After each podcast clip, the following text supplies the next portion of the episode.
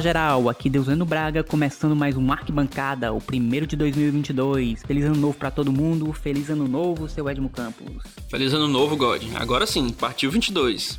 É isso aí, e é um ano que traz um fenômeno raro. Pela terceira vez nós estamos passando por um ano que tem um número repetido três vezes. A primeira vez foi em 1999, a segunda em 2000 e agora a terceira em 2022. E a próxima vez que isso vai se repetir vai ser só em 2111. E não estaremos mais por aqui, né? Pelo menos não nessa encarnação. Putz, cara, agora tu conseguiu bugar minha cabeça, viu?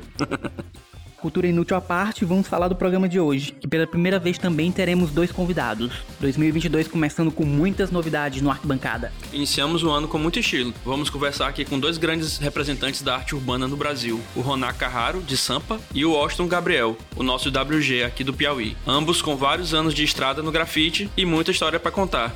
Pois muito bem, vamos falar de arte urbana, grafite, cidade e afetividade, tudo isso e um pouco mais no programa de hoje. Vamos lá!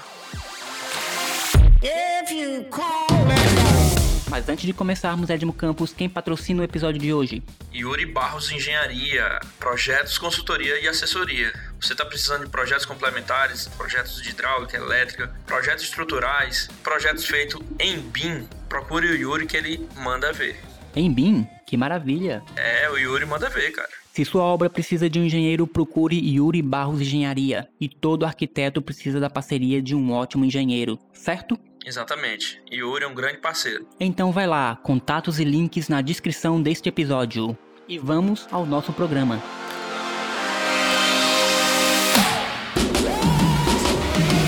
Sou WG, sou aqui de Teresina. Passei no WG já faz uma cara já. Também sou aquela primeira edição do movimento hip hop que ainda tá vagando no meio da galera. Tô pintando, agindo dentro da cultura, tentando me manter vivo com ela. Depois eu falo mais coisas, que agora eu fiquei meio encabulado.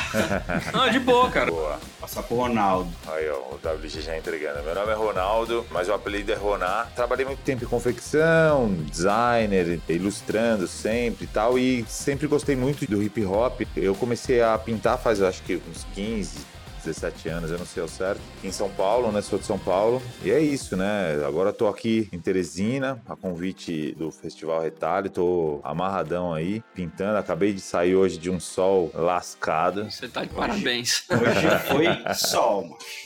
É. Aqui foi sol que pedi arrego. Hoje foi o BR Bro com letras maiúsculas assim garrafadas. Eu tô conhecendo o BRL Bro na pele. E acho que essa é a época ápice do BR É, Bro, dos é. 40 graus. Eu ainda acho que esse ano ainda teve uma tréguazinha, né? em Foi, outubro teve foi, não foi tanto assim. Rapaz, pois então o BR Bro veio tudo foi pra cá.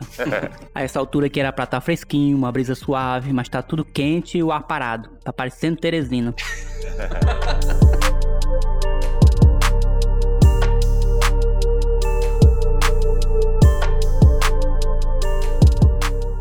É um prazer enorme tê-los aqui com a gente nesse bate-papo sobre arte urbana. Conheço aí o mestre WG já há alguns anos aí. Máximo respeito por tê-los aqui. E aproveitar esse momento, né, cara, do Festival Retalho, dessa oportunidade de ter vocês aqui na nossa cidade. Já parabenizar todos os artistas que estão vindo fazer esse festival. Eu queria que vocês pudessem falar um pouco sobre o Festival Retalho e falar sobre a vida de vocês, sobre a experiência com o grafite, como foi o início. É isso aí. E WG, como é que surgiu a ideia de fazer um festival de arte urbana? Cara, a gente tinha esse sonho, né, de fazer um festival há muito tempo. Eu já tinha feito alguns mutirões de grafite, encontros de grafite nos muros horizontais, mas a gente queria muito ter essa proporção maior, até para discutir a individualidade artística de cada um, né? Apreciar o trabalho, apreciar o processo, ter esse espaço de conversar com a cidade, porque quando tu pinta um muro, o pessoal do grafite tá ali fazendo o muro, tá bonito, mas quando a gente pinta uma em pena, meio que abre uma discussão, saca? É impactante. Escala, né? É, a gente ficou pensando muito nisso. Daí a gente foi amadurecendo em bate-papos mesmo, o Hudson, o Malco, trocando ideia. E a gente decidiu apostar no edital do SIEC, né? E deu certo, passou. E a gente começou a materializar ele. Uma chefe trampo. Primeira edição assim, tem ocupação de terra, aquele facão cortando a unha de gato assim mesmo pra poder depois levantar o barraco. Então tá sendo meio que essa unha de gato agora. Tá No sendo... começo é tudo mato. Exato. Aos poucos isso vai se abrindo e vai se desbravando, né? Esses espaços pra Sim. arte urbana. Não sei se vocês perceberam, mas a gente trouxe alguns artistas que têm um significado. Sempre a gente acompanhou a escola de São Paulo e a escola do Rio era o que mais chegava pra gente. Então foi interessante ter dois representantes dessas vivências, Que foi o Pronto. Kaja, né? é o Cajamé e o Roná, pra gente ter esse contato mesmo com o processo, pessoas que pintam há muito tempo, que têm sua maneira de pintar. E quando a gente faz isso, a gente tá muito pensando em quem tá aqui, que pinta e que sofre toda essa dificuldade da, da nossa cidade, né? Tem o clima, tem a própria visão provinciana de algumas pessoas. Então, ter esse contato com a arte dessa galera meio que amplia um pouco o horizonte, ou quem tava pensando em parar, dá um ânimo. É verdade. E a gente coloca o festival como essa possibilidade de dar uma renovada e dar uma acendida naquela galera que tava meio desanimada, sabe? Que tava Sim. meio triste. Ronai, o que é que ele achou do clima? Ele veio aí todo bronzeado. Disseram pra mim que a água fervia dentro do coco, né? E eu vou te falar que ferve mesmo, cara. Primeiro dia eu cheguei aqui, vim pintar, tava de boa, tranquilo. Falei, pô, esse calor faz em São Paulo, né? E São Paulo tem um agravante, né? São Paulo é muito poluído, né? E aqui o ar é puro, assim, é uma Dá pra sentir, né? Tem inversão térmica. São Paulo acaba te cansando porque é um ar poluído, assim, é, Pesado. uma- é pesado. Você olha no horizonte, assim, aquele pôr do sol com uma camada cinza, assim, é brutal. Então aqui eu não senti isso. Então eu falei, beleza, tá tudo bem. O primeiro dia foi tranquilo. Aí no dia seguinte. Foi cara, nublado, né? no dia seguinte eu fui assim, eu tava pintando e na sombra e tal, beleza. Aí eu fui no banheiro, assim, ó. E aí era o caminho, era todo sol. Na volta, o GPS se perdeu. Eu falei, cara, onde eu tô, bicho? cara, o negócio fritou. Parecia que Deus tava com uma lupa. Sabe quem anda formiguinha assim? eu me senti ali, tipo, num micro-ondas mesmo. Aliás, onde é que você está pintando? Onde é o teu mural aqui? É No Poticabana. É lá no Coticabana também? Do lado do mural do Cajamém. Aí naquele bar que tem as fachadas que são os losangos, né? É, eu dei uma sorte ali que pego a sombra ali, cara. Mas eu me perdi muito na hora de desenvolver a arte, assim, porque, tipo, é um losango, né? E, e aí tem uma janela redonda. Sim, isso mesmo. É diferente do que a gente tá acostumado, né, cara? E eu fiquei relutando ali, cara. E aí eu falei com o Cajamém. Falei, Cajamém, como é que eu faço? Ele falou, cara, esquece a janela, velho. Esquece. Então, quando eu desenvolvi o layout, eu esqueci total a janela. Joguei, obviamente, uns elementos que não teriam muita importância na arte. E aí foi. Quando eu cheguei pra riscar, eu risquei na mão, né? Subi, fui meio tomando a proporção e peguei o spray, fui riscando. E quando chegou na janela, eu desencanei e falei: não, aqui não vai ter nada. Ah, então rolou todo um desafio extra, né? Em relação ao suporte do desenho. Exatamente. Eu vi que teus trabalhos aqui são belíssimos. Pô, valeu. Muito bonito mesmo. É verdade. Mas em São Paulo, comparado a Teresina, a escala é muito maior. Os prédios são maiores e os murais acabam sendo gigantes, né? Mais retangulares, né? É, exatamente. É, o formato que a gente está acostumado a trabalhar, até mesmo no design, né? Eu vim da ilustração, trabalhei muito tempo em confecção, então você tem ali o layout vertical ou layout horizontal para desenvolver ilustração ou para desenvolver o grafite. Geralmente no muro é horizontal, ou no caso da empena que eu pintei lá é vertical. Nesse caso, que era um formato diferente, é um formato de uma pipa, Nossa. Cara, da- e ele ainda tem uma dobra, né, cara, no meio, tem um degrau. Que é matador. Um dente. É matador, é um dente, é. E, É e- terrível pro grafiteiro, né? É terrível para qualquer pessoa, para arquiteto também. O dente, o dente é matador. E é um dente ali bem na diagonal. É, mas assim, cara, tá sendo uma experiência maravilhosa. Da recepção da galera, até mesmo esse calor aí, tá, cara, tá incrível, assim. Pra mim tá sendo uma experiência incrível. A gente não tem aqui a cultura de grandes empenas, né? Que é coisa que já é quase que corriqueira na cidade de São Paulo. O grafite piauiense é muito horizontal, até por conta disso favorece muito essa questão do trabalho colaborativo na horizontal, né? E inclusive o festival começou com um grafite horizontal aqui com a galera, né? Como é que foi esse processo do convite, WG? Da galera de fora e da galera daqui também. A gente pleiteou um recurso, mas conseguiu a metade, sendo bem sincero. A gente teve que se adaptar ao que tinha e não desanimar né, com o que tinha. Então, aquilo que a gente teria para curadoria, a gente escolher os convidados ou fazer uma chamada, a gente não tinha grana para isso. Então, a gente fez várias reuniões e entendeu assim que a gente precisa apresentar a proposta do festival para a cidade para poder ela acreditar nisso. Verdade. Infelizmente, a realidade de Teresina é essa. Então, a gente pensou nesse lance das escolas porque é meio que também a origem do grafite piauiense, né? A gente via pelas revistas e algumas coisas também dos gringos, né? Dos americanos, da Europa. Uhum. Mas São Paulo e o Rio sempre foi aquela referência forte. Também o pessoal de Brasília e o pessoal de Recife. Mas como São Paulo, principalmente, produzia muito revistas, né? Naquela década de 90, é meio que uma referência. Uhum. E a gente precisava também convidar artistas que já têm experiência e também tem um lance Conta da- muito. das mulheres, né? Que tem que contemplar, tem que estar, porque existe um machismo muito forte dentro da cultura e a gente tem que já começar quebrando com ela. Bacana. Legal. É, e como a gente não teria recurso para abrir a chamada, a gente não teria muitos artistas piauienses, né? Uhum. Então a gente fez um muro coletivo para fazer a abertura e o lançamento e ter esse diálogo com o pessoal que a gente saca, as crios que pô, a gente está observando, mostrar para vocês que o evento não esqueceu. Só precisa nesse momento fazer menos com as pessoas que já têm experiência de pintar. Sim. Teve um artista que não tinha experiência porque o evento vai ter sempre isso um artista que vai ser escolhido para pintar um mural, mesmo que ela não tenha pintado, mas se ela se destacou, criou uma coisa original, interessante. Vai ter aquela homenagem para a velha guarda do grafite e vai ter os convidados e a chamada pública. Esse é o formato. Então, como a gente não podia fazer, a gente fez pelo menos um muro para lançar, pintar com os amigos, ter aquela confraternização, explicar também o que é A introdução, para as empenas. E o convite do Ronaldo, A gente, do botou, Cássio. a gente botou as figurinhas na mesa, né? Bora. aí fomos Quem são os Foi bandidos? aquela, velha, foi aquela velha briga, botamos as figurinhas e a gente chegou no Ronai no Cajamento. Tinha um número maior de convidados, tinham mais pessoas de fora. O projeto Foi, foi, cortado, cortado, e a né? gente foi tirando as figurinhas da mesa e sobrou Pô. ali as pessoas que a gente já tinha um contato, né? O Hudson já conhecia o Roná há muito tempo, eu tô conhecendo ele agora, eu só conhecia pelas Pelo trampo, né? publicações. E o Cajamê eu conhecia, que eu pintei com ele lá no Rio, um evento. E também, assim, porque a gente precisa ter esse contato com as pessoas É preciso, né, cara? de público, eu já vou agradecendo pra esses dois caras, porque a gente sabe como é lidar com artista e que tá num corre, que tem mil negócios, e os caras são um poço de humildade, assim, estão com a gente em tudo, resolve as coisas, até os problemas que aparecem resolve com a gente. Isso ajudou muito Massa. pra gente desopilar um pouco, né, que a gente tava naquela pilha de errar, de fazer certo. Mas aí quando os caras sobem e começam a pintar, parece que tudo deu certo. A tinta tá ali, o cara tá feliz, ou a gata tá feliz, tá pintando e tudo dá certo. Acho que isso ajudou bastante. Eu tava vendo aqui no Festival Retalho, né, no Instagram, e você tem essa experiência com ilustração na indústria têxtil. Conta um pouco dessa tua experiência. Sim, eu sempre gostei de desenhar. Eu acho que é a primeira linguagem que a gente, quando nasce, já começa a desenvolver, né? É o desenho. Eu tenho uma filha de seis anos e aí ela fala: Papai, eu quero ser artista igual a você. Eu falo: Artista você já é. Então você pode ser médica, você pode ser o que você quiser, você pode ser mecânica e artista. Ou você pode seguir só pro caminho da arte. Então eu dou apoio para ela ser o que ela quiser. Mas eu acho que é uma linguagem que já começa desde criança. Minha mãe, Clélia Carraro, pinta, uma grande artista. Eu tinha isso em casa. Meu pai tocava violão. Meu irmão seguiu a parte da música e eu fui para a parte das artes plásticas. Então meu nome é Ronaldo de Angelo Antônio. O Roná foi um apelido de infância e o Carraro eu peguei da minha mãe para homenageá-la, né? Então eu pegava onda, né? E é. em Sampa. Em Sampa. Mas o litoral é mais perto Sim, do que o sim, daqui, sim. né? Então, É tipo assim, é.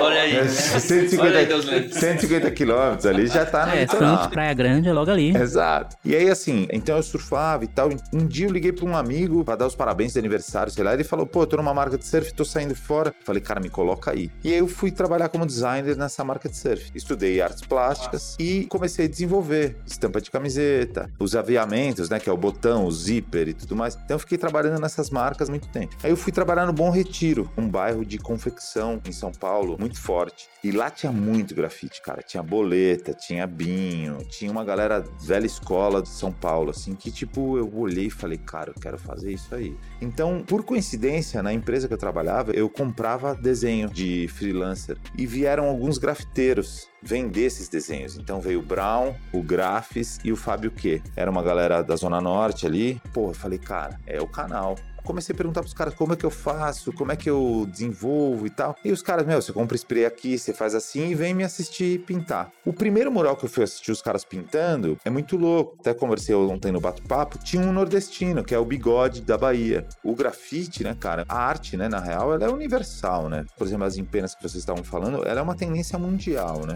Talvez não tenha muito aqui, mas eu acho que tipo, essa introdução que tá acontecendo é maravilhosa. Então assim, eu vim da ilustração e tal, comecei a pintar já faz um tempo, eu larguei tudo para virar grafiteiro, enveredei pro lance corporativo. Eu brinco que eu faço grafite corporativo, né? Os grafiteiros mais tradicionais não gostam muito dessa, desse papo. A gente mas... chama aqui de comercial, né? É, mas eu acho que existe campo. É igual futebol. Tem um futebol de areia, futebol de campo, futebol de salão. O grafite tem o grafite vandal, que o cara pinta no trem, tem o grafite com os amigos ali no final de semana, e tem o grafite corporativo. Porque o cliente, quando me procura, ele quer um grafite. Eu vou explicar para ele que não é grafite, bicho. Eu vou chegar e falar: olha, meu amigo, isso não é grafite. Grafite, grafite é, é só trem. na rua. Arte exclusiva da rua. eu vendo grafite e faço faço grafite. E eu tenho muito esse lance comercial. E aí eu conheci o Hudson pintando o escritório do Netflix. Sim, sim, o Hudson pintou lá um tempo pintou atrás. lá. E aí a gente se conheceu lá. Então no primeiro dia que eu encontrei o Hudson, eu falei, cara, como é que você tá aqui? Porque Alphaville é um pouco distante do centro de São Paulo. Eu falei, como é que você tá aqui? Ah, eu tô em tal lugar e tal. Então você me encontra no metrô, te pego de carro e te levo até Alphaville. Então eu comecei a dar carona para ele, saca? Sim, sim. Porque, tipo, tá todo mundo no mesmo corre. Eu não enxergo o Hudson, o WG ou qualquer outro grafiteiro, mesmo em São Paulo, como concorrente. Porque para mim, quando o cara pinta uma empena que eles estão me trazendo para cá, eu tô querendo fazer o meu melhor trabalho, obviamente para divulgar meu trabalho, mas também para dar oportunidade para os grafiteiros locais. Sim, ter essa troca também, né? Quando um empresário passar por ali de carro e olhar e falar, cara, eu quero um grafite no meu escritório, ele não vai me achar. Pelo menos aqui não. O cara vai me achar pela internet, mas vai ver que eu sou de São Paulo e tal, e o cara vai, putz, vai achar o WG, ou vai achar o Malcolm, ou vai achar um outro grafiteiro local. Isso é maravilhoso. Também pinto, né? E muitas vezes também fui chamado para fazer trampos comerciais e de repente não se encaixava muito no meu estilo, né? E aí nessa oportunidade eu falo para pessoa, olha, tem o, o, WG, tem esse estilo, mostro o Instagram da galera. Exatamente. Pro Jack, enfim, pro Hudson também, né? Isso é maravilhoso. Tem uma coisa do Chico Sainz, né, que ele fala que você tá com os pés na lama e a mente na imensidão. A gente tem uma coisa que a gente cria, que a gente se sente vivo naquilo, mas sobreviver aqui é complicado. E acho que em qualquer é. lugar do Brasil e do mundo, cada dia é mais complicado. Então, às vezes, a gente tem que entender isso também, entender as pessoas, como ela tá botando grana em casa, também não deixar de olhar para ela como artista e não julgar também, sabe? E a gente ser mais solidário, porque querendo ou não, todo mundo sabe o que tá pegando na vida de todo mundo. É, tá todo mundo Pode falar palavrão assim de leve, não. tu pode, com certeza, cara. Estamos todo mundo fudido. tá todo mundo fudido. Ser artista é bem complicado. Todo mundo parte de um ponto, né? todo mundo tá num processo, né? Às vezes o cara tá mais desenvolvido, o outro menos desenvolvido. Também concordo muito com o Ronar, quando ele fala que todo mundo nasce artista. Aos poucos é que a gente vai perdendo essa habilidade criativa. Verdade. Né? Todo mundo nasce criativo. É isso aí. Não é, Deslen? Verdade. Ronar, você falou que tem uma filha pequena, né? Isso. Eu não tenho filhos ainda, mas tenho uma sobrinha de seis anos. Legal. E eu vejo como ela gosta muito de desenhar. E eu estimulo muito isso. Quando ela vem em casa, sempre dou material de desenho, lápis, caneta, papel. E é uma maneira de se expressar muito natural. E não fica só no papel. É sempre uma alegria muito grande quando eu encontro, assim, um cantinho que ela rabiscou no parapeito, no cantinho de parede. Isso é muito legal. Pois é, é algo super natural, né? E quando é fora do papel, parece que você sente, assim, todo um cuidado, toda a intenção da criança com aquele desenho. Isso é muito interessante. Isso é muito legal. E é por coisas assim que a gente sente que a gente já nasce artista. É. Que a gente nasce com essa vontade de se expressar, de deixar nossa marca, de mostrar que a gente está ali naquele lugar, naquele momento, com aquele sentimento. Exatamente. Isso tem muito a ver também com o que leva a gente também para arquitetura, né? Eu, por exemplo, fui cair na arquitetura exatamente pelo desenho. Não sabia muito bem o que é que eu ia fazer, mas eu sabia que tinha que ter desenho envolvido. Quem sabe, né, se fosse num outro momento, pudesse enveredar para um outro tipo de profissão, mas que envolvesse desenho também. E dizem também, né, que um adulto criativo é a criança que não morreu, né? Que não deixou a criança morrer. É, é isso mesmo.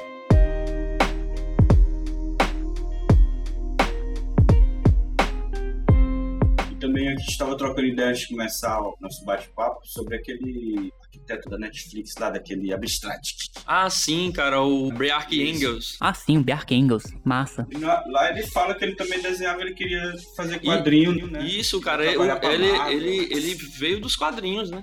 É, ele entrou pra Academia Real de Arquitetura de Copenhague, porque ele queria ser cartunista e a coisa mais próxima que ele encontrou para fazer foi ingressar em arquitetura, onde ele pensou em desenvolver habilidades de desenho que fossem ajudar ele a ser um quadrinista. Só que aí ele foi gostando do curso de arquitetura e acabou se tornando o arquiteto que ele é hoje. E o processo criativo dele tá ali, o artista criando um prédio, né? E pensando em sustentabilidade. Eu achei muito massa. É, incrível. Eu vi muito no teu trampo, né, Ronar, e também no, no WG também, que é nosso representante aqui, o mestre WG, eu chamo ele. É, e é um É mestre. Muita ligação de amor à cidade. Eu vejo muito o grafiteiro, o artista urbano, conhece mais a cidade do que muita gente que mora há muitos anos nessa cidade. Eu conheci lugares fenomenais aqui em Teresina, envolvido aí com, com o pessoal do grafite. E vi também no teu trabalho que você tem muito essa pegada, né, de representação do cotidiano da cidade no teu trampo. Sim, sim. Eu vejo uma ligação muito forte também com o arquiteto e urbanista. No caso, a profissão da gente tem esse lance de saber ler a cidade, uma visão mais sensível pro ambiente urbano.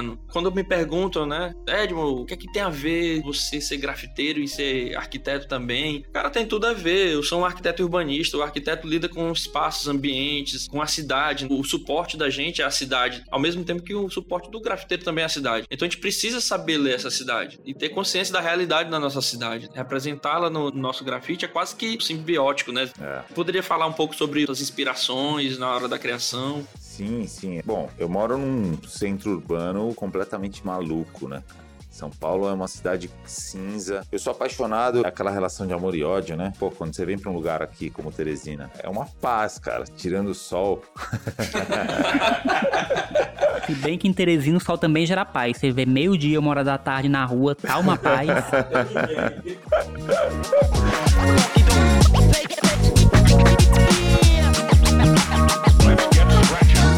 Então São Paulo é uma loucura, né, cara? É frenético. Eu sou bem apaixonado por isso, pelos prédios, pelas casas antigas, as tradições dos bairros, os bairrismos, sabe? Que nem a Zona Norte, a galera da ZN, né? Eles são muito bairristas. No meu caso, eu sou da Moca, é um bairro da Zona Leste tradicional de imigrantes italianos.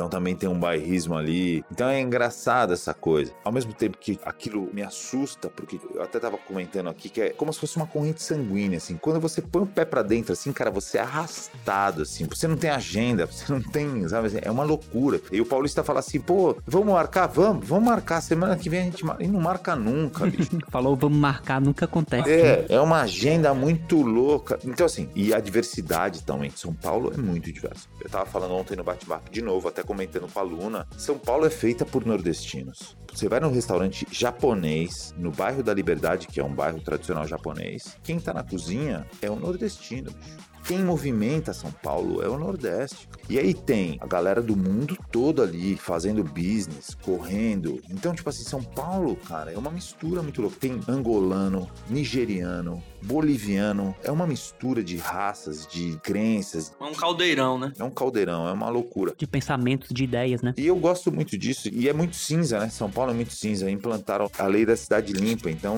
não pode ter outdoor, não pode ter muito propaganda, essas coisas, né? E a gente se utiliza das paredes cinzas para expressar a nossa arte. Então, meu trabalho é bem colorido. E o meu traço é bem duro e rígido. Mas ele é colorido e ele traz uma diversidade. Mas ele traz um pouco também dos prédios da cidade. Até coloca um pouco de folhagem ali. Sim, achei muito legal o teu traço, que tem um outline bem marcado, né? bem marcados bold lines. Isso inspirado até dos desenhos animados aí que entraram, tipo, anos 2000, aí, tipo, Dexter, Johnny Bravo, né? Quadrinhos mágicos. É verdade, é verdade. Cartoon Network tem muito disso, porque o que acontece? São Paulo, ou você tá travado no trânsito, ou você tá numa avenida muito rápida. Então, quando você pega um desenho meu, ele tá com um contorno grosso e tal, a pessoa que tá passando de carro ou de moto, ela bateu o olho, ela entendeu o desenho. Ela tem uma leitura muito rápida. Faz muito sentido. Então, é o que eu tô fazendo hoje lá no Poticabana. Ele tem um bold line, ele tem um contorno bem grosso, ele tem um pouco da cidade, e aí eu trouxe um pouco, eu esqueci o nome da lenda, né? Que a mulher. É, não se pode. É, nós pode, Não né? se pode, né? Isso. Que aí o cara vai lá, pede um cigarro, e aí de repente ela cresce, né? E tal. Então tá ali. Eu tô trazendo um pouco dessa mistura. Tem lá um pombo, eu fiz um pombinho meio bem caricato ali, que é tipo uma coisa de São Paulo. Óbvio que tem pomba em todo lugar, mas essa coisa mais urbana, então tem uns predinhos ali. Pombinho palmeirense. Pombinho palmeirense. Sou palmeirense. Ah, pô, cara, e eu sou flamenguista. Eu sinto muito, eu sinto muito. Ó, o Roná vem da Moca, não podia ser outra coisa além de palmeirense. Boa, mas tudo bem, o Palmeiras não tem mundial, tá bom. Já sei que vai vir essa aí. Pode ser que venha, né? Putz, bicho. Eu sou corintiano e tô esperando só a hora do Mundial pra soltar essa piada de novo. Muito bom. E é isso, assim, eu trago essa coisa, sabe assim, de um pouco de cor dentro da cidade. Por exemplo, eu fiz um trabalho numa empena, né? E ele era um trabalho comercial, né? Querendo ou não, eu fui contratado por uma empresa para fazer esse trabalho, mas não tinha nada específico, não tinha uma logomarca, não tinha nada específico. Mas ele foi considerado pela Lei Cidade Limpa, né? Então apagaram, o pessoal recebeu uma multa e tal. E ele tá bem no minhocão ali, sabe? Sim, sim. No minhocão de São Paulo ali que é um viaduto que ele liga a zona leste à zona oeste. E você olha o prédio, cara, quando você vai baixando a sua visão e você olha para baixo do viaduto, é deprimente, tá ligado? Se essa grana dessa multa aí fosse para essa galera que mora lá embaixo, que é uma galera que não tem casa, e você olhar São Paulo, cara, uma cidade rica, bicho. Pô, muito. E ter, assim, a quantidade de gente morando na rua, assim, que tem hoje, é assustador, bro. Quando eu levo um pouco de cor pra rua, assim, sabe? Eu me sinto na obrigação de fazer um pouco isso, assim, de poder colorir um pouco a cidade, que é uma cidade muito cinza. Algo polêmico você falar sobre poluição visual, né? Quem que diz o que é poluição visual? É. Até que ponto uma imagem pode trazer desconforto? Propagandas podem ser consideradas? Qual o tamanho, qual o limite, qual a proporção? Eu acredito que é uma discussão que não tem não, fim. não tem fim. Mas, por exemplo, você vê Japão, que tem aqueles neons, aquelas coisas. Você vê que tem um estudo ali. Tá ali, mas é, mas é uma coisa que, tipo, você olha impactante e é bonito. Não vou dizer que todo mundo acha bonito, porque, tipo, né? Mas é elegante. E São Paulo, cara, ou aqui no Brasil, a gente tem a cultura do tipo assim, ó, você é um designer, você é formado, você estudou pra ser designer. Aí o cara vai te contratar, aí você joga seu preço. O cara fala assim, não, peraí, o primo do cunhado do meu genro desenha, ele faz. Isso Aí, acontece bicho, muito com arquitetos também. o cara pega ali, cara, aquelas fotos do Google, uma foto de baixa e, e aí bota lá sem nenhum estudo. O cara faz uma diagramação tosca, cara. Eu trabalhei na Páginas Amarelas. Cara. Muita gente não conhece o que é Páginas Amarelas, mas Eu conheço. Mas era o eu- Google Acho que todos impresso. aqui. Do tempo da lista telefônica. Só tem velharia aqui. É, mas quem tá ouvindo, às vezes não É, conhece. sim, É o sim. Google impresso. Antigamente você ia buscar um, um telefone de uma farmácia, você pegava uma lista telefônica e ia. Olha lá, as páginas amarelas. Então a gente ia fazer o logotipo de uma empresa lá, de uma borracharia, a gente pegava no clipart, lá tinha um pneu, a gente juntava, era um quebra-cabeça. Então é uma coisa meio jogada. Então São Paulo, querendo ou não, quando entrou essa lei Cidade Limpa, ele deu realmente uma. Opa, calma. Porque era tudo muito jogado. Sim, uma bagunça, né? É. Então, tem ali o bom senso, né, cara? E ao mesmo tempo que também que, tipo, foi muito ruim pro grafite, por exemplo, que apagavam muito, mas ao mesmo tempo também movimentou muito a cena, sabe? Às vezes o cara ia pintar e criou um desapego. Por exemplo, quando apagaram a minha em pena, eu fiquei de boa. Deu uma certa tristeza, mas. Uns 5 segundos assim de. É, cara, eu recebi, eu recebi por aquilo, sabe assim? Então, tipo, é efêmero. É efêmero. Eu também tenho um- esse mesmo pensamento seu. A maior riqueza do grafite também é esse lance da efemeridade. Porque o artista precisa primeiro desapegar daquela arte e entregar aquela arte para a cidade. A partir do momento que você, como um grafiteiro sem consentimento do dono do muro, coloca uma arte naquele local, você também tá aberto para de repente você também ser apagado, né? Exato, Se você não quiser ser um artista frustrado, você tem que vencer esse lance, né? exato. Não sei se o WG, né? O WG, o cara que apaga um trabalho do WG, meu querido, deveria ser preso. Exato. Sobre isso, o local onde meu trabalho foi mais respeitado aqui em Teresina foi dentro da Vila de Jerusalém. Assim, os moradores protegem as telas. Teve umas discussões porque nem todo mundo foi contemplado, né, com o retrato. Queria que tu explicasse o teu É. projeto. Aqui em Teresina, Ornato, tem uma vila que ela era tipo, dá pra ir caminhando dela pro centro, dá pra vir caminhando pro shopping. Ela tá muito na zona sul, ao lado do estádio Albertão Geograficamente ela é central. né? Isso. Aí teve uma época que me chamou a atenção como artista, foi quando colocaram um projeto caríssimo de vigilância dentro do bairro. Eu morava aqui do lado, na Redenção, e eu acompanhei essa montagem. E olhava para as câmeras e eu via que aquelas mesmas câmeras que tem em Nova York, caras tal, aquelas que o cara tá lá, ele vira a câmera, 360 graus, vigia mesmo, sabe? Então eu decidi fazer o trabalho, só que eu não tava conseguindo, entrei num edital, consegui prêmio de criação em artes visuais da prefeitura. Uhum. Só que assim, o artista ele teria que fazer uma exposição, e a minha era a própria parede do bairro. E ficou esse dilema, como é que a galera vai vir aqui? A gente pensou mil coisas, só que o recurso não dava, né? Tipo, ah, um passeio, visitação no bairro. Um jornalista que tá sempre na mídia me ligou, ah, eu quero ir lá fazer uma cobertura para tu ver como conseguiram marginalizar esse local de uma forma tão cultural na cidade, que a jornalista WG, eu quero ir, mas eu quero ir contigo, assim, será se tem algum problema? Eu, mano, quando você entra lá, todo dia você tá na televisão, as pessoas vão lhe pedir autógrafo, tirar foto do seu lado, vão pedir pra você entrar na casa, porque você é uma celebridade dentro de um bairro, né? E é um bairro como qualquer outro. É impressionante. Então foi nesse momento e o estigma, de né, oferecer cara? segurança para o bairro que acabou transformando um bairro num alvo de todo preconceito. Eu não sei se vocês acompanharam, mas quando saiu saíram as primeiras matérias, eu fui bombardeado mesmo, achei até esse, não sei o que, do ódio, acho que eles me...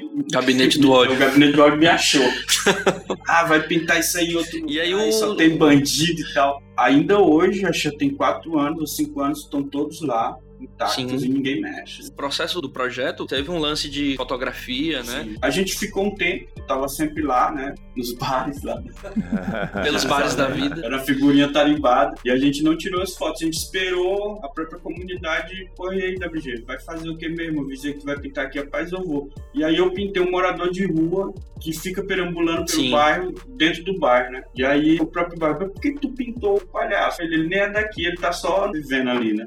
É, mas eu quero pintar a galera daqui, mas eu não sabia quem pintar. Aí começou o papo, né? Ah, tu devia pintar a fulano, fulano. Aí começou a surgir as personalidades. A galera contou a história do bairro pra gente toda, os primeiros moradores. Sim. Pessoas que estavam lá naquelas barraquinhas. E daí eu fui atrás deles pra poder pintá-los. E espalhar em algum ponto importante do bairro que tem a ver, né? Tipo, pintei a senhora mais velha do bairro, no local onde ela botou a barraquinha, que é a casa da filha dela. Aí do outro lado tem outra filha. Ou seja, foi meio que construindo junto com o bairro. Foi orgânico, né, cara? O processo foi orgânico, traz o pertencimento à comunidade. E uma vez, no mutirão, eu tava discutindo com os amigos do São Luís, né? Eu sempre discuto com meus amigos de São Luís. A gente sempre briga, é, cara, qual é a melhor cidade. É, é uma treta. Né? é a treta. Mas são meus amigos mesmo, assim, gosto demais deles. Aí a gente tava discutindo sobre os estilos e um parceiro falou, WG, tu faz alguns retratos, tu sabe que isso é mais pop. Sempre que tu chegar no muro e a galera, pô, esse aqui é o melhor a gente ficou nessa discussão, ainda hoje eu tenho essa discussão comigo, né? Mas também usei isso na vila. Tipo, eu vou usar o melhor traço, vou tentar fazer um trampo mais bem feito para as pessoas se incomodarem fora do bairro. Dentro vão achar massa, mas, porra, por que, que ele fez ali, né? E por que não, né? Gerar uma discussão, e, assim, né? É uma exposição minha. Por que, que tu não vem ver minha exposição dentro da Vila Jerusalém? Tá que aí começou essa discussão. E o nome é Entra pra tu ver, né? Sensacional, cara. Que aqui em Teresina entra pra tu ver é desafiando o outro pra briga. entra pra tu ver, né? Mas também é para entrar para ver a exposição, é meio que uma provocação, uma gíria, né? O melhor nome não poderia ter, né? Maravilhoso. Muito mas legal, é, cara. É, é, mas é assustador como a cidade vê a Vila Jerusalém. E ela não é nada do que nada do que as pessoas acham de tão ruim, né? O grafite ele tem esse poder, sabe? Eu, como artista, eu sempre fui fã daquelas. Acho que todo mundo, né? Ah, Brooklyn, Harley, Bronx, você tinha que entrar no bairro, o bairro tinha aquele respeito, aquele conceito de comunidade, né? E que, mesmo que for um local esquecido pelo poder público, lá dentro tem um fervor, um orgulho. E eu quis trazer isso através do grafite para o próprio morador, que também é um outro lado da moeda. O morador tá morando ali e também aceitar todo esse preconceito. Tipo, tu vai para um encontro com a gata, aí tu mora onde? Ah, eu moro ali na Redenção, que é do lado. Sim. Mas às vezes não dizia, né? Caramba, isso aí mexe muito com a autoestima, né? Você vai fazer Porra. uma uma ficha de emprego num call center desse, a pessoa não bota que mora lá porque ele talvez seja um candidato um pouco escanteado, né? E usei o nome Jeru mesmo, que é uma gíria, Vila Jerusalém. Eu tenho mais esse amor, né? Uhum. Um apelido, né? E tudo que você fez foi reconhecer quem são aquelas pessoas, as suas histórias, mostrar quem elas eram ali na Vila Jerusalém. E mostrar uma comunidade de verdade, com partes boas, com partes ruins, mas respeitando e valorizando quem elas são. Porque tudo ali faz parte da história delas, né? E isso que gerou uma relação de pertencimento em relação relação ao autografite lá. Tudo uma questão de amor próprio, de autoestima. Sim, cara. Quando a imprensa vinha, falava do problema de tráfico né, do bairro. E o cara, eu tava numa festa na Avenida Nossa Senhora de Fátima e passou um cara vendendo droga perto de mim, saca? Esse é um problema em todos os bairros, tá entendendo? Sim. Exato. É meio que você tira o peso do seu bairro e fala só de um local e acha que ali aí bota bota um monte de câmera para resolver aquele problema, presta conta pra cidade, tô trabalhando, tô resolvendo a marginalidade, porra nenhuma, não tá resolvendo nada, tá só. Estigmatizando e criando um bode expiatório. Exatamente.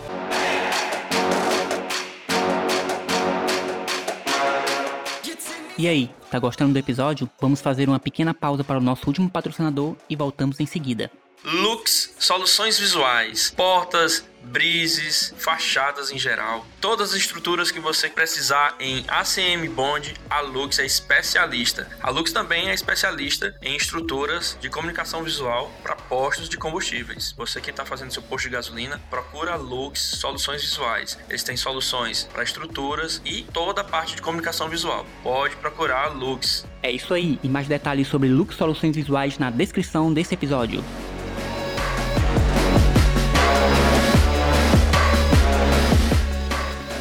Falando aqui da pandemia, como é que vocês lidaram aí com o processo da pandemia? Porque grafiteiro é um artista urbano, artista ao ar livre. Eu, particularmente, tive sérios problemas criativos durante a pandemia. Até tô tentando retomar e quem sabe ser convidado pelo Festival Retalho um dia. Aí, boa. Já tô fazendo aqui o lobby. Fica a dica. Mas eu queria saber de vocês, do Ronar, como foi a pandemia pro grafite em São Paulo? Pra mim, assim, foi ah, assustador pra todo mundo, né? Eu fiquei em casa e não saía pra pintar. Tipo, era uma possibilidade bem boa de sair pra rua. Era, né? Com a cidade Não tinha vazia. ninguém, podia pintar onde você quisesse, mas eu fiquei bem em casa, aproveitei pra estudar muito. Eu fiquei na responsa com a minha filha, né? Então, tipo, eu ia buscá-la, ficava com ela em casa, intercalando com a mãe, né? Mas foi meio assustador, porque, tipo, eu tinha uma reserva que era uma reserva que eu ia até quitar o apartamento lá e tal, e eu acabei tendo que usar essa reserva pra sobreviver, porque os trabalhos ficaram meio confusos, a galera começou a trabalhar em casa, muitos escritórios devolvendo escritório, outros escritórios pegando escritórios menores, e aí que começou a aparecer novas possibilidades. Pô, Rona, a gente tá mudando pro escritório menor.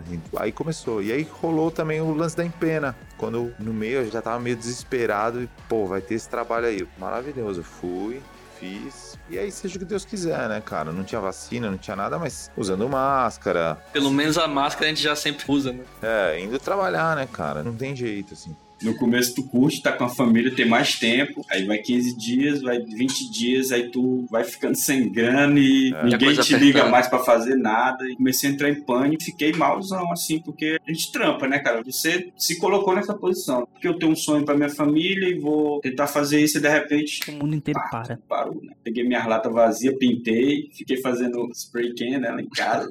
Vendi algumas e ajudou já na renda. Mas foi um momento de. Perrengue reflex- foda, né? É, foi muito complicado, assim, de me enxergar sem estar trampando, sem estar no rolê. Fiquei com medo dessa parada, não vou mentir. Então já tem um tempo que vocês fazem do grafite o trabalho de vocês, né? Encaram mesmo como uma carreira. Eu tô trampando com grafite mesmo, não vou mentir pra ninguém, sabe? Eu já fiz um monte de coisa, mas eu tô trampando. Quando eu vou fazer um trampo na rua, eu tento até ter um procedimento pra melhorar, porque quando eu entrei nesse mercado de trampos comerciais, né, como a gente chama aqui, corporativo, fiquei muito preocupado com minha rede social. A minha rede social não é nem essas coisas, mas eu tô tomando cuidado com o acabamento. Já deixei vários trampos por terminar e tal. Então eu preferi me disciplinar, melhorar, sabe? Tem algumas coisas que eu quero fazer e só precisa de mim pra fazer. Um lance meu carregador de piano, né, cara? O artista, né? Ele é o cara que pinta, ele é o relações públicas, é o É. cara do marketing. Mas eu senti assim agora na fala do WG, que é uma fala que a grande maioria tem, que como se fosse um pecado ganhar dinheiro com o nosso trabalho. Por isso que eu bati no peito quando eu falei assim, eu faço grafite corporativo. E faço com orgulho. Porque o que acontece? Tem muita gente,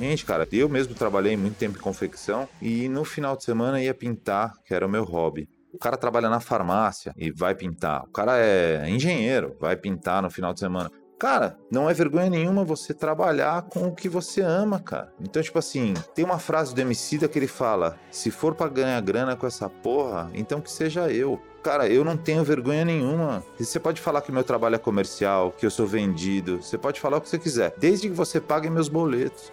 Então você tá pagando meu boleto? Então você pode falar o que você quiser. Você não tá pagando, bicho? Eu não tô atropelando ninguém, não tô copiando ninguém. Às vezes em São Paulo chega o cara lá com uma foto, eu quero isso aqui. Aí o cara fala assim, ó, Romero Brito. Liga pra ele, ele tá vivo, bicho. Vai na fonte, né? É verdade. Ele tá vivo, liga pra ele lá e fala com ele, cara. É trabalho, mas tem que ser uma conexão também com o que você já faz, né? Com o teu estilo. Aquilo que você falou, tipo, às vezes você chega com um estilo completamente diferente do meu, uma coisa mais realista, eu, cara, passo a bola, falo, olha, esse não é meu estilo, tá aqui, esse artista faz. E assim vai, né? Como eu recebo indicação também. Cara, hoje eu também pinto mais sozinho, às vezes eu vou pintar na rua, pinto mais sozinho, mas esses dias aí eu fui pintar com a Lopen, um pessoal lá da Vila Maria, lá da Zona Norte, cara, foi maravilhoso, cara. Eu nunca dei tanta risada na vida. Cara, isso é bom demais, sabe assim? A amizade que a gente faz no grafite é... leva pra vida toda. É, é a galera que eu comecei a pintar há muito tempo atrás. Cara, eu levei os Fat Cap, pintei rapidão, fiz até um trampo mais funny, assim, pra ficar na resenha. Isso é maravilhoso, cara. Maravilhoso. Nossa, eu lembro um mural que a gente fez dois anos atrás. Você vai Ah. lembrar, Sim, sim. mano, que a gente pintou no muro, né? O WG tava lá, o Sim. Hudson, o Brizen. A galera colou lá nesse dia. E era um muro de um colega nosso, né? construtor, mas também ele é cervejeiro. Ele levou. Tem a história da cerveja de trigo. Isso! Que eu nunca tinha tomado, né? E eu já tava mesmo cansadão. Aí os caras trouxeram essa cerveja lá, um monte. Aí eu peguei ela e eu, pô, mano, essa cerveja tá choca, pô. Aí o Stan, pô, de trigo. Aí o gosto é diferente. Ô, desculpa aí. Cara, ele levou um isopor enorme lá de cerveja. Não deu certo. Não dá Eu certo. tava todo mundo cansadão, né? A É. gente entrou na cerveja, na breja ali. O Hudson já tava zoadaço. Ó, o sol, né? Eu não, eu não terminei meu trampo pra variar. obra incompleta. É, depois eu é. passo Cerveja aqui. de trigo que nem pesa. Nem pesa, né? Quase nada. É um pão, né? É um pão líquido. Exatamente. Um copo de uma cervejinha daquela ali é meio que você comer uma baguete. Eu lembro nesse dia o sol castigou Não, a gente. Não, o sol. Que estranho, o sol castigou?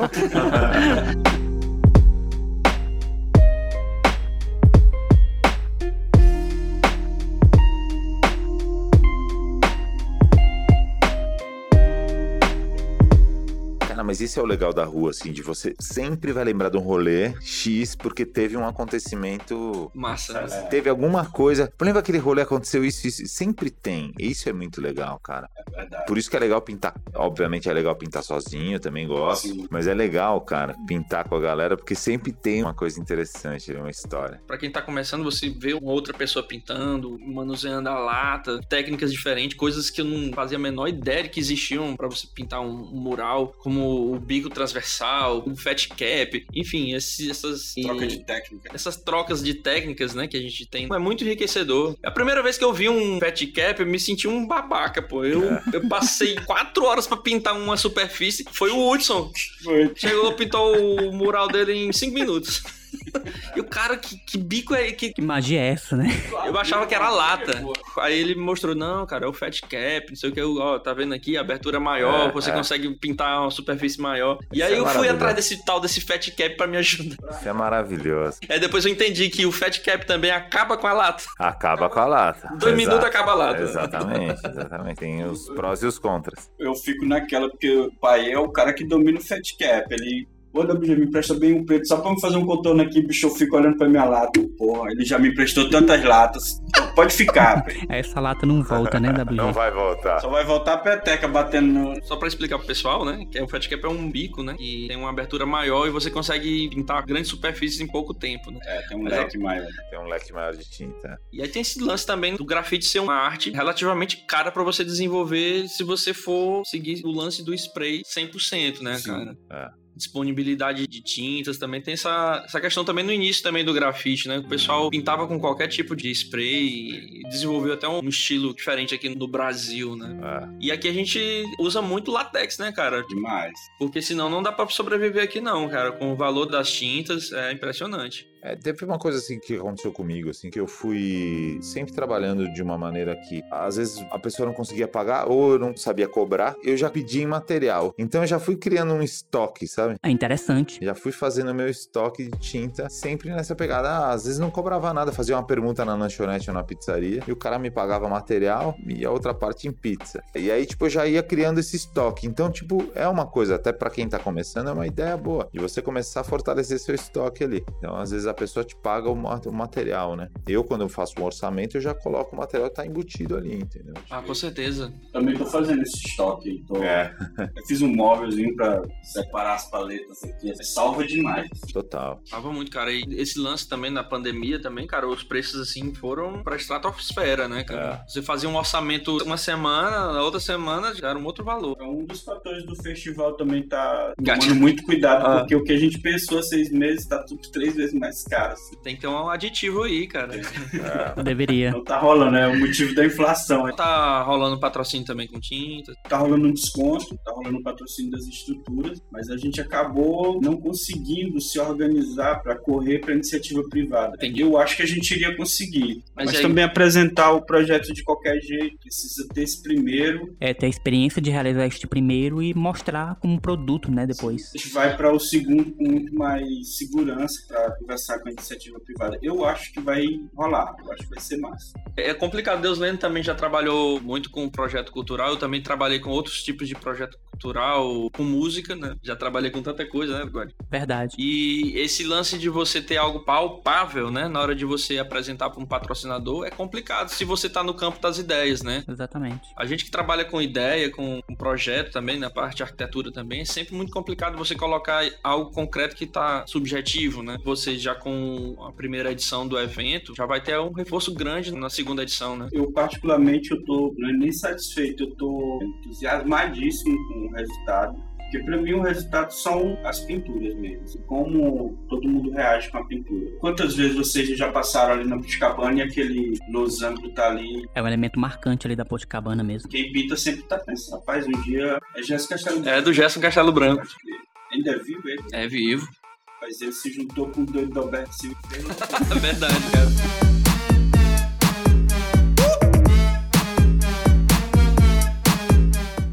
Então, a Puticabana, é, digamos assim, é o centro do retalhos do festival. Eu sei que tem outros trampos em outros locais, né, da, da Então, cidade. Assim, a gente tinha outros prédios mais verticais pensados, né? Mas a Puticabana, por ter a galera do skate ali, foi muito rápido a gente conseguiu, porque a galera do skate da associação lutou pela empena também com a gente. Sim, o Thiago- o Thiago tá- O Thiago. Então, rapidamente a gente conseguiu as duas empenas. E a gente partiu para outros. A gente achava ela pequena, ela tem 13 metros, a gente partiu para outros. Só que quando a gente foi para as outras, a gente não conseguia. Chegava no local, pá, a gente quer pintar, vou colocar um cara que vem de São Paulo e tal. Mostrava com um Pro- o portfólio, portfólio. e tal, junto com o projeto. A gente fez ele bem diagramado. Só que eu queria que ele fizesse algo que tivesse a ver com o meu negócio. tá? Ah, sim. Assim, toda parede queria podar o artista. E eu tinha que apresentar o projeto como uma exposição vai receber o artista. Mas não entrava na cabeça da maioria. É, Essa parte é uma pena. Mas WG, eu acho que vocês foram certeiros na escolha da Poticabana. Porque é um parque icônico pra Teresina, é bem localizado. A arquitetura do Gesso Castelo Branco é muito marcante. Ali uma coisa vai valorizar a outra. A arquitetura vai valorizar o grafite e o grafite também vai valorizar muito aquele prédio. Porque ele é plasticamente muito bonito. Pois é, Visibilidade também, né?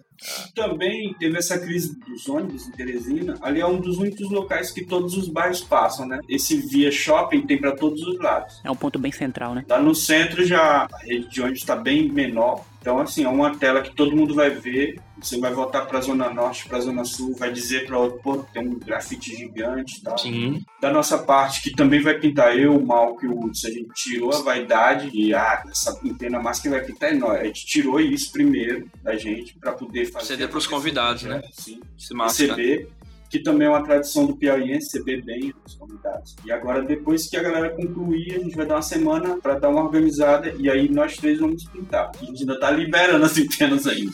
Perfeito. Mas essa é a dinâmica do primeiro, saca? É bem improviso, mas lutando, pensando rápido, resolvendo e tentando fazer. Mas eu tô achando o festival bem organizado, principalmente essa divulgação do marketing né, nas mídias sociais aí, tá bem legal. O pessoal tá repercutindo bastante aí no, Cara, no eu meio. senti o WhatsApp hoje, a mãe sim, todo mundo assim, cara, Ah. tá rolando isso, parabéns. Massa. E já tá na quarta ou quinta em pena, né? Então, assim, a, a cidade vai sentindo aos poucos, né? Mas agora chegou no momento que realmente, pô, tá rolando alguma coisa aí. Que tem uma ali, tem Bacana. outra ali. Tem na a Puticabana. DH, Aonde? A DH, na licença- ADH ali, né? No centro, né? Isso. Aí tem a Praça do Free Pisa, que é ali no pintor. Tem aqui na antiga Putz, que é o. Isso, aqui pertinho do, né? do, do escritório. Isso. É esse. Aí vocês vão pintar onde? A gente tá na região do centro. Vocês três? A gente só tá vendo quem pinta determinada parede, sabe? A gente vai fazer essa semana para dar uma olhada na viabilidade de como subir. Porque tem muito prédio em Teresina, que ele tá aqui o prédio, mas quando tem um ponto comercial do lado que é telha, não pode botar andame, tá colado na parede do Nossa. prédio. É geminado, né? Né?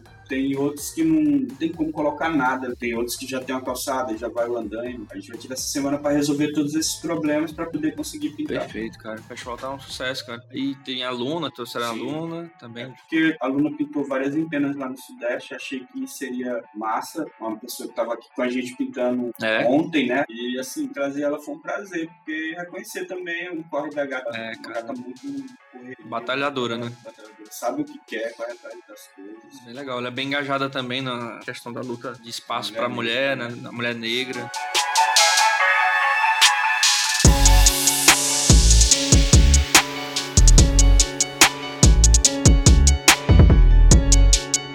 Queria saber do Ronar, qual foi a maior empena que ele já pintou aí? Cara, é, foi lá no Minhocão, lá, 15 andares, se eu não me engano. Eu não lembro quantos metros. Mas ela era bem grande, assim. Foi desafiador, porque é fina, assim, comprida. Eu tenho medo de altura, né, cara? Então foi desafiador, assim. Mas primeiro dia já pega o costume. Era o balancinho, né? Chegava em casa, assim, pra tomar banho à noite, cara. Parecia que eu tava balançando, assim. Nossa, cara. Altos pesadelos. É, tipo, como se estivesse balançando num barco, assim. É muito louco.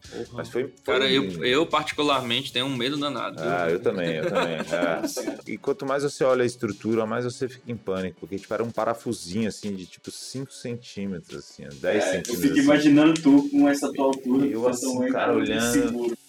É, bicho. E aí, mas, pô, foi maravilhoso, cara. Foi maravilhoso. 15 andares, cara. É. Daí 40 e, sei lá. Uns 50 metros, pelo menos. É, acho que é 50? por aí, cara. É, Foi assim, gigante, maravilhosa. E a gente pintou em tempo recorde. O projeto em si deu 10 dias, assim. Mas a gente pintou a empena em 6. O desenho em si. Então a gente passou o latex lá, fez todas umas coisas, aí demorou pra projetar, aí a gente projetou e pintou em seis dias. Curiosidade que muita gente tem, como o grafiteiro consegue estabelecer a proporção do trabalho em grandes empenas. E o trabalho de projeção, de imagem é, é essencial, né? Outro tabu aí entre os grafiteiros, né, cara? Eu uso projeção nos meus trabalhos, na grande maioria deles, porque assim, eu aprovo com o cliente um layout. E eu chego no escritório, cara, tudo é tempo, tempo é dinheiro. Sim. Então a obra, ela tem que correr. Eu geralmente entro, tipo, você que é arquiteto, você entende. Eu entro, tipo, um dia, dois dias antes da limpeza fina, assim, da Sim. última limpeza. Então, cara, eu não tenho tempo a perder. Eu chego, ligo o projetor, o projeto tá na mão, pum. Projeto, risco com spray, desligo o projetor e Manda ver. Ligo a DeskJet e vai que vai, cara. Não tem tempo a perder. No caso da Empena foi desse jeito, mas aqui no Poticabana eu fiz na unha. E rápido. É, e rápido. Subi ali e falei, Esse ó. o sketch. Deus lendo. Ele tá vindo do trampo, cara. Sério? É, acabei de chegar. Chegou direto, né? Ainda bem que o podcast não tem cheiro. Pô, eu tô moído, cara. Tô moído. Nossa, cara, eu pô, agradeço demais a Não, tua presença, eu cara. tô Porque muito eu, eu sei quando eu, quando eu fico, É. como eu fico quando eu termino, É, cara. eu- Eu, fico moído. Vou contar um, um caos aqui, desse lance do preconceito com a projeção. Eu fiquei inseguro, fui convidado por concreto, né? E mandaram a foto do O concreto é do, do Ceará, né? Ceará, em Fortaleza. E aí eu, porra, não vou projetar isso aqui. Meus trampos comerciais, por questão de tempo, eu projeto, faço o desenho e projeto e vou lá e faço rápido, né? Até porque o cliente também quer rápido aquele trampo. E aí lá eu, não, quer saber, eu vou fazer na mão mesmo, já tenho o costume de fazer na mão, até porque eu tô no meio do festival e todo mundo vendo eu projetando. Aí fui, treinei, fiz várias simulações na minha cabeça e tirei pra Fortaleza. Subi no andame e fui fazendo, né? Aí lá vi um, os caras têm um carro, mano, com um data show em cima e tem a, a lista de espera de quem vai projetar. E todos os artistas projetaram e eu fiquei lá. Irmão, devia ter projetado. É. Pois é, cara. É, É é- o dia do- da projeção, porque logo te prende demais perto da parede que tu não tem como até perceber como tá teu sketch, né? É. E tu tem que descer do andame, dar uma volta do outro lado da rua, do quarteirão pra olhar, e sobe de novo, e É. aí vai, né?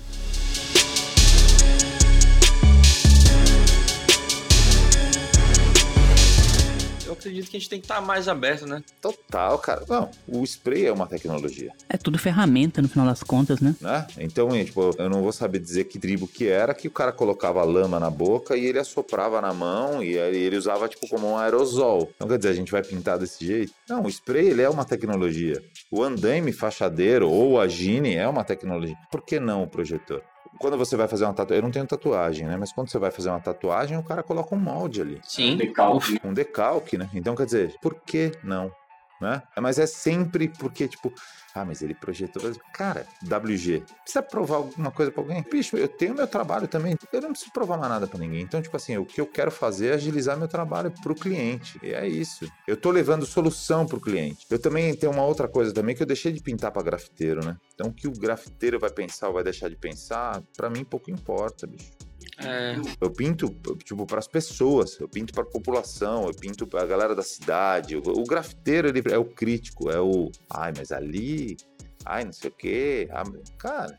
Esse lance puritano aí, eu acredito que isso vai muito contra até a própria arte urbana, entendeu? É, exato. Democratizar, você precisa estar aberto para absorver diversas vertentes aí, né? Eu vejo o pessoal tem um certo preconceito com o pessoal do stencil. Pô, cara, ali é um, é um trampo do cacete pro cara fazer aquilo ali, né? Ó, eu ouvi muito, até conversei com o Fábio que esses dias num podcast que a gente fez no YouTube lá e tal. Então, assim, muita gente vinha e falava assim: ah, porque o espeto não é grafiteiro. Oi, bicho, que absurdo você tá falando, cara.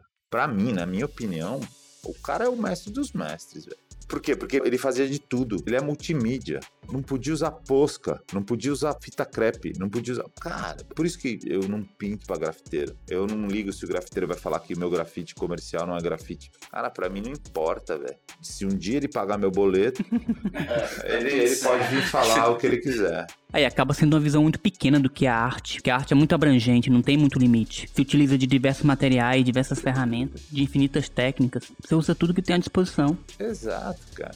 Exatamente. Eu tenho um amigo DJ conversando sobre, sobre essa questão também de estilo, né? Que ele era um cara que tocava em festas, aniversário, casamento, então tinha que ser um estilo pop, né? Mais acessível. E ele tava falando pra mim que o pessoal perguntava pra ele qual era o estilo dele. Ele, pra meu estilo é dinheiro no bolso.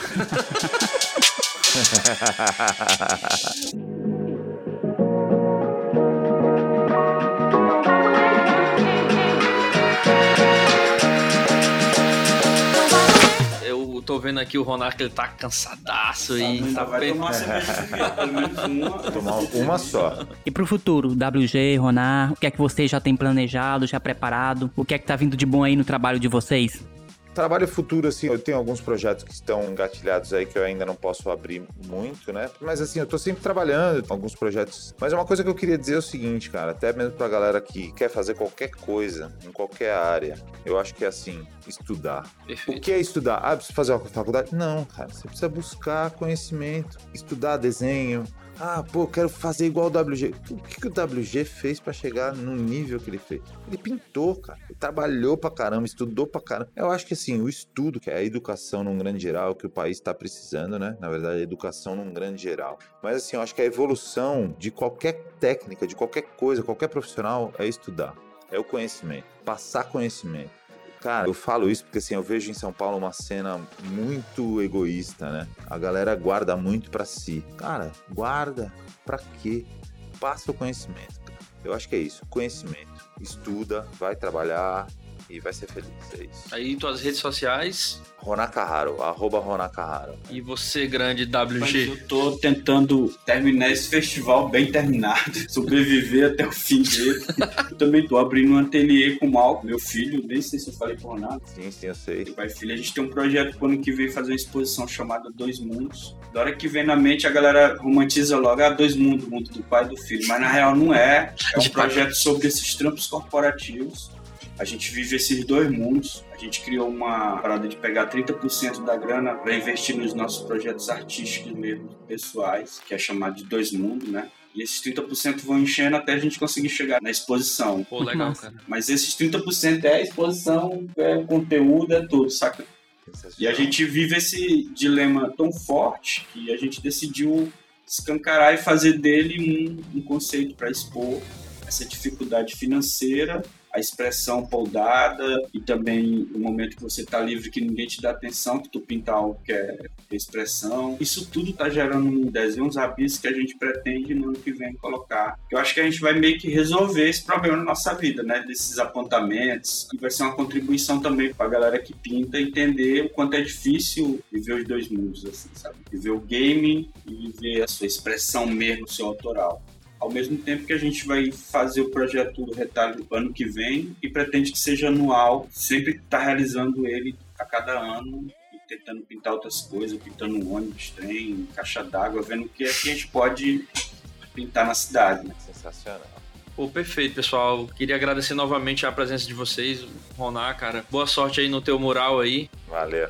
Vamos prestigiar, pessoal. Prestigiar a arte urbana. Eu só tenho a agradecer mesmo WG pelo bate-papo também aqui. É sempre uma aula de conhecimento, de vivência. Mas agradecer, cara. Agradecer o recado de vocês também pra galera. É super importante também passar também uma mensagem. Foi o que a gente conversou aqui, bate-papo muito massa mesmo. Espero encontrar vocês outras vezes aí. Com certeza. Eu tô muito feliz. Muito obrigado aí mais uma vez por tudo, pelo festival, pelo convite aí. Eu gosto muito de falar de arte e falar do meu trabalho e essa participação para mim está sendo incrível. Galera, obrigado por tudo, o papo foi sensacional. Muito obrigado por vocês terem comparecido direto do trampo de vocês, sem pausa, direto para bater esse papo aqui com a gente. Valeu mesmo. E valeu por compartilhar com a gente a vivência de vocês e esse amor imenso que vocês têm pelo grafite. Muito sucesso. Valeu. Um abraço aí, hein? Boa, obrigado. Valeu, obrigado.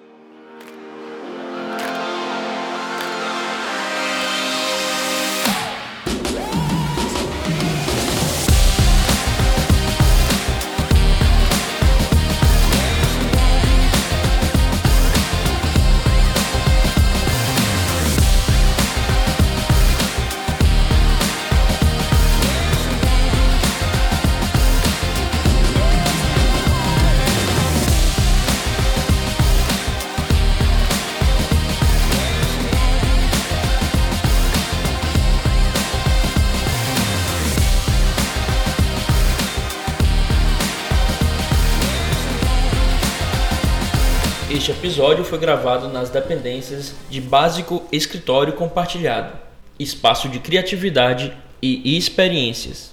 Sua próxima estação está aqui.